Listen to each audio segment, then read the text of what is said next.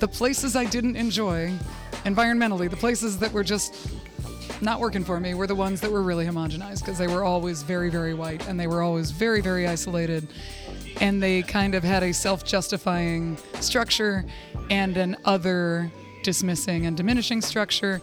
And that did not jive with the way I grew up or, or the values that I wanted to carry through life. So that was something I definitely rebelled against. That was singer Tara DeMoulin. I'm Jeff, and this is Storied San Francisco. In this podcast, Tara traces her story back to the panhandle in the late 1980s. Her mom passed away when Tara was very young, so she left San Francisco to live with her grandfather in Maine. She talks about visits to New York City she took as a kid, and how Broadway and the excitement of the big city left a strong impression on her. From there, Tara went with her grandpa to Fort Worth, Texas. And then she finished her school days in the white, rich LA suburb of La Cañada. Here's Tara. I will never say my story makes sense, but let's start with that. Why not? yeah, we'll try to keep it light. I did say earlier to a friend, um, trying to describe childhood in San Francisco in the late 80s without the chaos and abuse is kind of like trying to give a walking tour of North Beach and Chinatown to a group of Mormons. I can do it. I've done it. But it's kind of like here's a church, there's a park, who wants ice cream? You know, that's, yeah. that's basically what we're sticking with. Okay. Um, yeah, it was an interesting time. I think I wasn't sure what I was getting into when you suggested this, so I thought, God, I hope they don't want like some Pete Hamill New York nostalgia thing for San Francisco because I don't know that I can do that the same way Okay. um, as some people can, because we all do have a little bit of that. Everybody who was born here, who grew up here, partly grew up here, um, has a little bit of that. Things were great when I was young, and then everything went to hell. Feeling. It's true. We all do have a but- bit of that. Right. But the late 80s in San Francisco was a challenging time, and my mother, who was, you said talk about your parents, my mother was a wonderful person, very fragile, wouldn't kill anything. We'd take walks in the panhandle to collect eucalyptus buttons wow. so that we could shoo away the fleas or the ants or whatever naturally. Um, but she had a tough time in life. She was diagnosed with breast cancer when I was two and a half Oh, wow. And she had a mastectomy and it had already spread to the other breast. Mm. And she had a mastectomy for the other breast mm-hmm. and it had already spread to her brain. Oh. So by the time she was 32 she had had a stroke and was in a wheelchair. And she died when i was six and she was 33 Okay.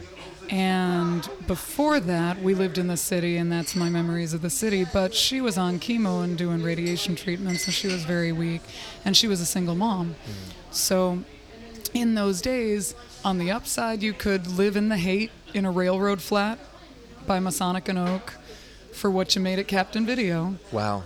But, you know, on the downside, I was pouring my own cereal very young, walking to kindergarten by myself, Right. by guys with needles in their arms and guys dying of AIDS, and it was a really strong image and a mm-hmm. strong memory because one of the few things PTSD does for you that can be advantageous if you're an artist is it gives you a very sharp memory. Right. and you tend to hold on to a lot of memories from youth that when you talk to other people they may not have.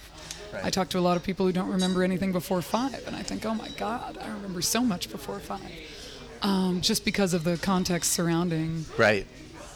that time. You perhaps had to take Um, on a little more than a, a normal three year old or. Yeah, but I think also it was just such an interesting time to be alive. The world was changing. It was there was a lot of tectonic shifting artistically and politically. Um, the Reagan years were rough for a lot of people, but you know, we were in San Francisco, so we were just talking about how it can be this lovely little island The bubble. bubble exactly and so i was going to school and preschool and kindergarten with um, it was very diverse with people who didn't speak english at all um, with people of every color of the rainbow and it took a while longer for me to realize the way the rest of the country and the rest of the world was also, something we were just talking about yeah, with my brief we're talking about time, with time time in away. Montana, exactly, Yeah, yeah. yeah. You go, you don't even have to go that far. You know, you go Correct. 20, 30 miles in any direction and you'll end up somewhere where you're a little disturbed by how freely, what types of things people feel comfortable talking about and Well- how and, and why they feel comfortable talking about those things. One of the ways I, I was describing it to a friend recently because we were talking about that, how Mm-hmm. you know maybe you can go to Walnut Creek or something and you and you see Right. a couple of Trump signs, and I was like, yes, that's something that I'm okay with. Montana was like, like we were the couple of other things that, Yeah. but to your point, and not my experience. To your no, point. absolutely. I mean, it just It's it been was that way growing up for a in a while. bubble. Um, lots of chaos and lots of difficulty within that bubble, personally, privately, right? But um, Do you know what brought your mom here? vaguely, yeah, she got kicked out of the house at 17. From and where was that? My in um, Rochester.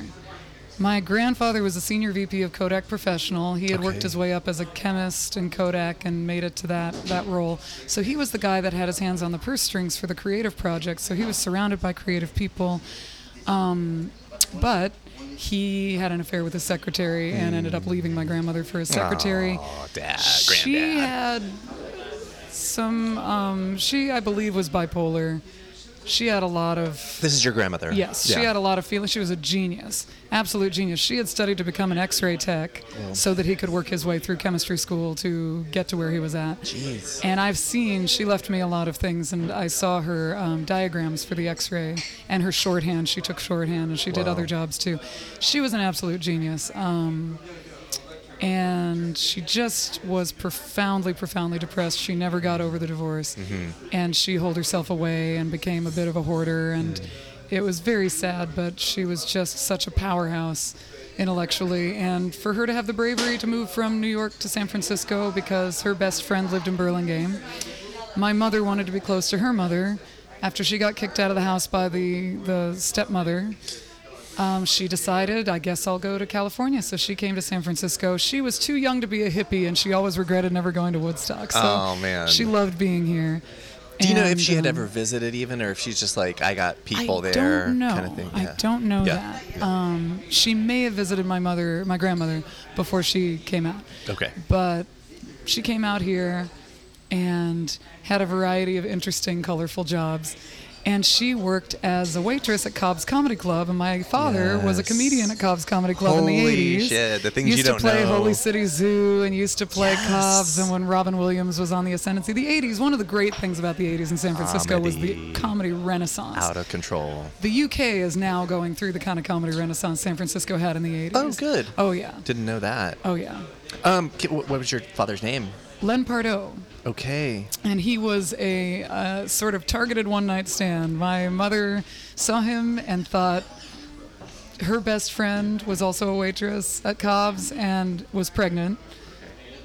She didn't really have the resources or any kind of structure to have a family, but just thought, I really want a baby. And Oh. she saw him and she thought, yeah, okay. Damn, that, that is works. That's precision. She slept with him one time. It wasn't just like, "You're hot, I wanna bang you. It's like- day, to this day, whenever I talk to my father, whenever I think of my mother, I just think, what is the textbook definition of a miracle of like one in a two billion shot or whatever it is Right. that brought me into existence? I still just mystified. Holy moly. If you saw both of them together, which I only ever did, I think, one time for any length of time, you'd just think, how on earth did that happen? But it did, and here I am. And so you're a was- product yeah. of sh- stage life show business. I think I'm a, sense. product of a deep desire for something meaningful. I think she wanted something meaningful. She wanted a greater kind of love. She was a very sensitive, fragile person, mm-hmm. and that is the kind of love she wanted in her life, and she sought it out. And I'm really, really grateful she did because we both gave each other something no one else could give either one of us. Right. That's I love that. Wow. So your dad, do you know what his story of be either, you know, being born here or coming no, he grew up in? Lock Haven, Pennsylvania. Lock he went back. He's he's there now. Okay. Um, he came out probably because of the records that he was listening to. I got to know him later in life. I got to know him as a teenager and um, and a young adult, and we have sort of a friendly. We're, we're you know friends. We're acquaintance friends, but we were never really very close. But you know, I love him. He's a great guy. Yeah. Also very brilliant. also sometimes struggles getting out of his own way, but very very smart and very funny, and um, musical. Which I didn't know until I was older. Okay. So we've bonded on that. We and he loves silent films, and I love silent films. He loves classical and jazz, and I love classical and jazz. So we get to talk about some things that I don't get to talk to everybody about, which is nice. Right on. Um, But yeah, the it was an interesting time growing up um, because of who was present or who wasn't. He wanted to be present. She didn't want him to be, and she only told him that he was my father when she found out she was dying of cancer. okay. And then so he was still around in those days. he was still around, in, SF. yeah, here okay. and here and there. Okay. Um, and then I ended up moving outside the Bay Area shortly after she died. So then we lost touch for many years. Okay. Yeah. What uh, do you want to talk about? Where you went and, and who you were with and that kind of thing? Well, let's do a brief overview because we want to keep this light. Um, yeah, it's kind of a trundling caravan of crazy for most of those years. But I went to Maine. I stayed in New York briefly in between times in Maine, um, Texas, Southern California. And the decision to come back happened in Southern California Okay. because it was 2002 and I had been in college and wasn't really for me. I think I studied yoga, tango, archery, and foreign language. Shit. Um, I sang with Donald Brinegar though, so that was really worth college. That really made the whole experience. If you can sing with Donald Brinegar, it's worth any experience. totally. Can I ask real fast where in Texas? uh, Fort Worth. That's where I'm from. no the- way! I Why never were knew you, were from why were you there? I was there because my grandfather got married to a woman who lived there, and one day over dinner he just said, "We're moving to Texas." And I thought, Okay. okay. Wait, same grandfather. Your mom's My mom's father. father, the same one. He okay. The, From the earlier short version of this is there was already a lot of chaos and abuse before my mother died, but after she died, there was kind of that kind of hit an oil patch, and there was a great deal of it. And my grandfather got tipped off, and the way that he describes it is, we were done raising children Okay. Um, but he had gotten divorced from a second wife. He took me when he um, moved to Maine to be the CEO of the Center for Creative Imaging, Oh, wow. which was a digital media company that would teach print photographers how to transition to digital. He was way ahead of the curve. He was the one that was telling Kodak, you need to get into digital. And they didn't listen to Was him and he bailed. Still the late 80s or early 90s No, this so? would have been yeah, this would have been the probably he was talking about that in the late 80s, but it was the early 90s. I moved with him I think in 1990 or 91. Okay. And we lived in Maine for a couple of years, and I loved it there. And then one day he and we'd go to New York for you know professional photography shows or whatever other To the city, not business things. Rochester. Yes, no, to the city. To the city. to the got city. it. Got it. Got it. Always Manhattan, and of course I was obsessed with Broadway. I- yeah, And let's so talk about it it was the golden age of Broadway. Oh God, I could talk about that forever. The 1990s was the last, to me, and to many of us who grew up as exennials, the last great golden age of Broadway. You had so many incredible performers. Bernadette Peters was still Mm. everywhere. Glenn Close and Sunset Boulevard. Mm-hmm. You know, oh my God, I can't even. Maury Yeston's Titanic. To this day, I will go on and on and on about Maury Yeston's Titanic because everyone thinks it's the James Cameron film. Oh. And the score is just stunning. And How old were you when you were doing that? Oh God, very young. I think the first Broadway show I ever saw, I was probably seven or eight. And it was The Secret Garden with Rebecca Luker, who just passed away Okay. as the original Lily, and Mandy Patinkin, Mm. and John Cameron Mitchell, who went on to be Hedwig, Mm-hmm. and Hedwig and the Angry Inch was Dickon. And it was just, I got to see some legendary performances. I'm very, very lucky. Is that kind of um, one of your bigger impressions, or maybe your biggest impression of like being young and going to New York? Was the shows? Yes. what else about the city? excitement? Oh God, Yeah. everything. Oh, the smell. Yes. You'll that smell of Sabrett's hot dogs and the sounds and the, you know, the wafting up from From the subway, absolutely. I mean, New York was so much, as much woven into the fabric of who I was as San Francisco. Chinatown in San Francisco has a whole unique series of smells of its own. One of my favorite moments was giving a walking tour because I wasn't lying earlier. I About did the give walking tours in tours. North Beach and Chinatown, and I had to do a few of them to some very wholesome people. It's an autobiographical joke. All the brothels, edit out all the bar stories, all the murders, all the Barbary Yes. Coast stuff, and you've got a church, a park, and some ice cream. Um, Yes, but one of my favorite moments was we saw a hawk pick a pigeon out of midair and scare everybody. And then we had some other bird related thing. And the third bird related thing on the same walking tour was um, a few seagulls battling over the bucket of innards that they put out. Yeah. And one of them got hold of a ribbon of innards that went about three feet, and the other one was fighting him for it. And so the one, in order to get one up on the other guy, just tilted his head back and gobbled the entire thing. Three feet of massive cow innards or whatever it was. And one of the Belgian women that was on the tour says, my God, he is going to kill himself. He is going to give himself indigestion. The other seagull grabbed the two or three inches that were left out of the other seagull's mouth and ripped about a foot back out. And every one of the tourists was just standing there. And to me, that's its own thing. That's, That's San Francisco Chinatown Yeah. is its own thing. LA's Chinatown is its own thing. Yeah. New York's Chinatown. But the smell of New York, the excitement of New York, the everybody being there to recognize some kind of ambition or some kind of identity or some achievement, that throbbing, pulsating liveliness and focus and energy. I mean, it's it's like hearing a drum solo that every time you hear it, it kind of reminds you what you want to do with your life, and that kind of that's the way New York feels to me. But when I love was a kid, it was just being in the moment and movement and life and movement at the pace that I was comfortable at. Okay. you know, and that felt very exciting, especially with the music Okay. and Broadway with the scores and the symphonic music in those days. I mean, we were just so spoiled, so lucky to grow up when we grew up. So Texas might must have been quite a contrast.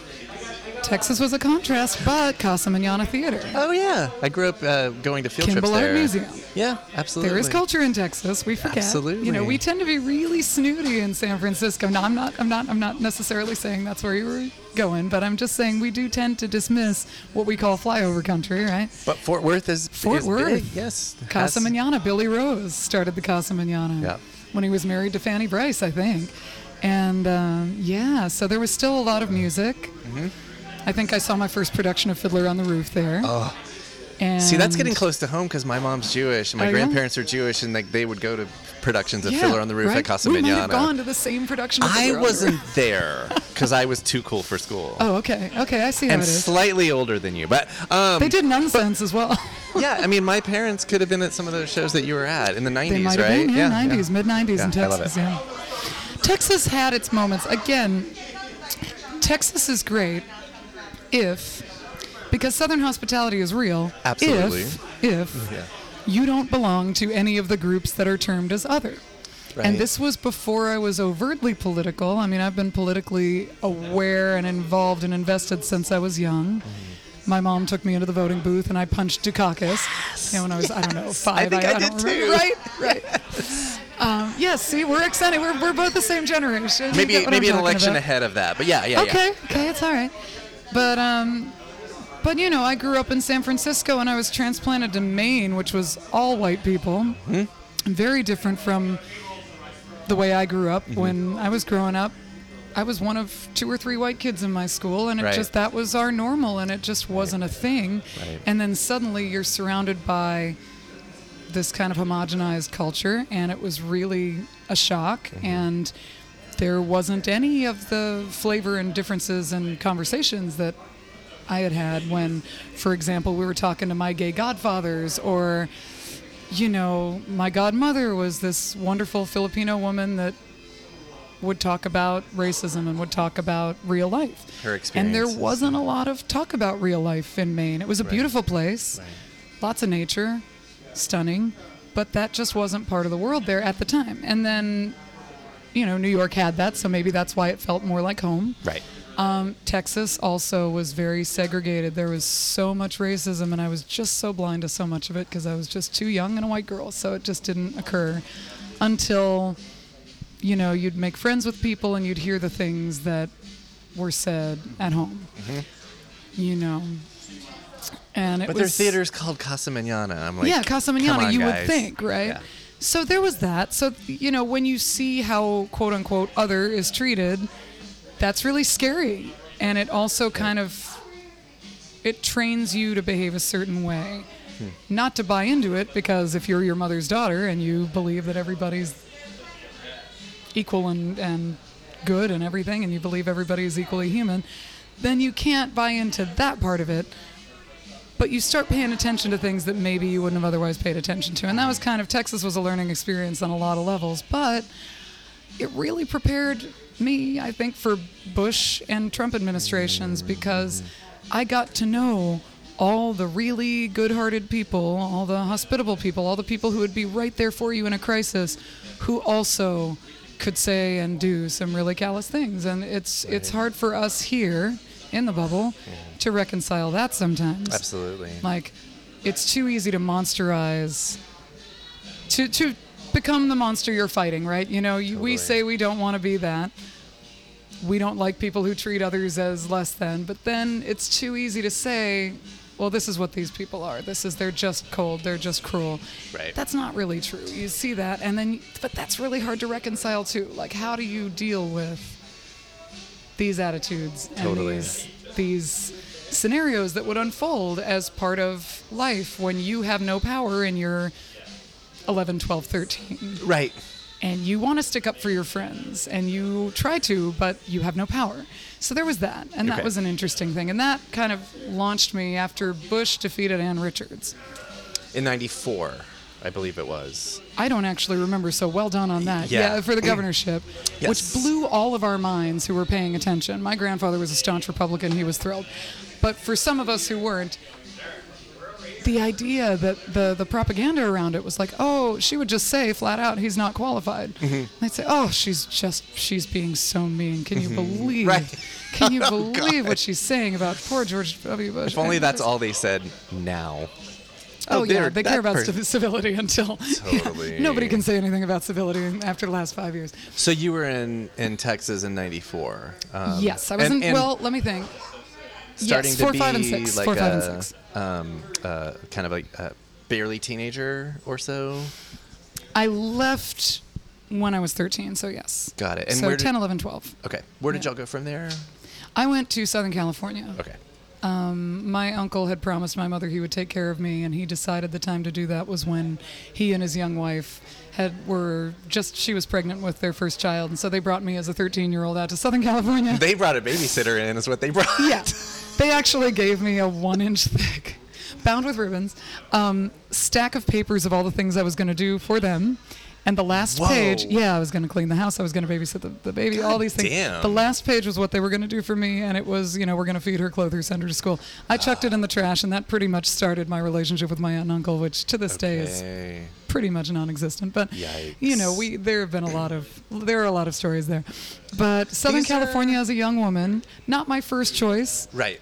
Absolutely blood red rage that I had to live there. Yeah. These are formative years, so I'm curious where in Southern California. La Cañada. Where's that? Yeah. yeah, yeah. Like what what is it close to? What is it or- close to? um, it is a very, very, and it's actually getting better. Oh my God, there is actually a page on Facebook that says something to the effect of LC alums for, um, I don't know, awareness of, of other people. Other people, other humans. It was a very, very, in the time I lived there, it was a very, very, very white Christian, affluent Republican place. And again, not saying necessarily there's anything wrong with that. It just didn't jive with who I was. Right. So, Homogeny, which you you mentioned earlier. Exactly. Yeah, yeah, yeah. homogeny. I think that is something that I have never, ever until this moment thought of. But the places I didn't enjoy environmentally, the places that were just not working for me, were the ones that were really homogenized because they were always very, very white and they were always very, very isolated. And they kind of had a self justifying structure and an other dismissing and diminishing Mm-hmm, structure. And that did not jive with the way I grew up or, or the values that I wanted to carry through life. So that was something I definitely rebelled against, most notably in La Cañada, because we don't we didn't have the term Karen in those days. we just were I don't know what what is it, a Chad or a Todd or something? What's a male gotta Karen? a, with Todd- a Todd. Todd? Let's go with Todd. Okay, I think it's a Chad, but it might be a Todd. I don't know. Whatever the the J Crew. Yeah. That was very much what it was. La Cañada is kind of situated around Burbank, Glendale, Pasadena. Okay. Okay. Not really, but close by. The most famous things in La Cañada are JPL and Descanso Gardens. Okay. Yeah. Jet Um, Propulsion Lab. Jet Propulsion Lab, yep. Where they which was right make up rockets. The, yeah, which was right up the hill from my high school, which was La Cañada High School, which at the Okay. time was a blue blue ribbon school, and Hmm. um, but I had gone to a private school in Texas, so the curriculum we were studying when I was I don't know, what would it have been eighth grade, ninth grade, was what I had studied as in fifth grade in Texas. I'm scared to ask which private school you went to in Fort Worth. Oh God, what, Con- Fort Worth Country Academy? Day? No, Fort Worth Country Academy. Day. God, I remember Country Day. Yeah. God, this is I'm crazy. a public no one school cares. kid. This I'm is- like, we were like, what are those kids in private school doing? Fort Worth Academy, yeah, it Worth was it Academy, was wonderful. I Okay. got the best education of my life Awesome. there to Texas's credit. Rad. That's another assumption a lot of people in the you know New York, San Francisco sphere make of yeah. the South. Right. Is that you're not going to get a good education there? That is definitely not true. Certainly, of the public schools, best education of my life, absolutely Right wonderful. on. Right on. But you come out to Southern California, and it's very the value system's very superficial, and Yeah. especially if you're a 13 year old girl. I moved into an area where, you know, I was I didn't appreciate at the time that bold confidence was something that would make a very strong impression where I came into Mm-hmm. that place when I came into that place. Um, because nobody in that town was immune from the "what does everybody think of me" Right. disease. Yeah. And I had never had that problem. Yeah. Mainly because I had moved almost every year since since my mother had died. So I was always the new kid. You know, I wasn't emotionally invested in what other people thought of me. And yeah, I guess it just authenticity was really rare in the in that time for the that age range and that place. And um, to this day, I still get a lot of messages from people I grew up with who I barely had any contact with saying, you know, you made such an impression on me because you just were who you were, and, and we didn't realize that was an option. They didn't recognize it then, but was they really yeah. powerful and, and made me rethink everything and changed changed something for me. So that was really special. Yeah. It's never So again, too late. sometimes it's the St. Francis simple prayer thing, you know, Lord, let me be an instrument of your peace. Sometimes when you move into a place or something happens that you don't like, tu- turn of events happens that you feel doesn't favor you or that you wouldn't choose for yourself and that you feel is even something you're really averse to or enraged about. Sometimes you're there as a service in that role. Like sometimes you do learn a great thing for yourself to carry, but sometimes you're there not for you. yeah, it's like when bad things happen, it's like, okay, what are you going to do with that? Right, because I do not believe. I think one of the lines in life that makes me more bristly than anything is the everything happens for a reason line. Oh, God, but I yeah. do believe Yeah. that if you walk outside and look at a stucco building, you'll see a face eventually. You know, human beings, human brains recognize patterns. Totally. So if you can find pattern and purpose in something, especially in something that is painful or tragic, great. You know, if you can give something a pattern or a purpose, and if you can take a lesson away from it that makes you better, great. That was Tara de.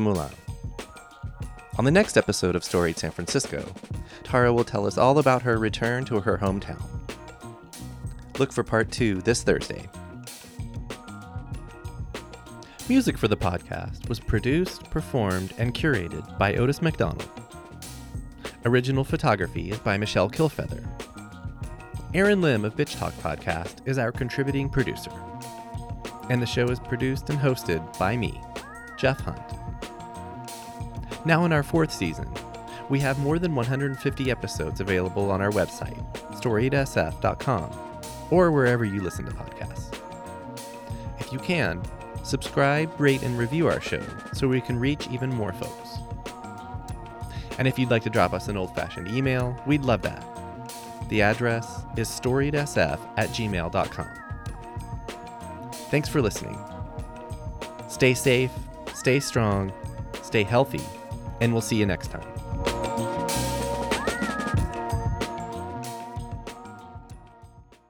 This podcast is a proud member of the BFF.FM podcast network.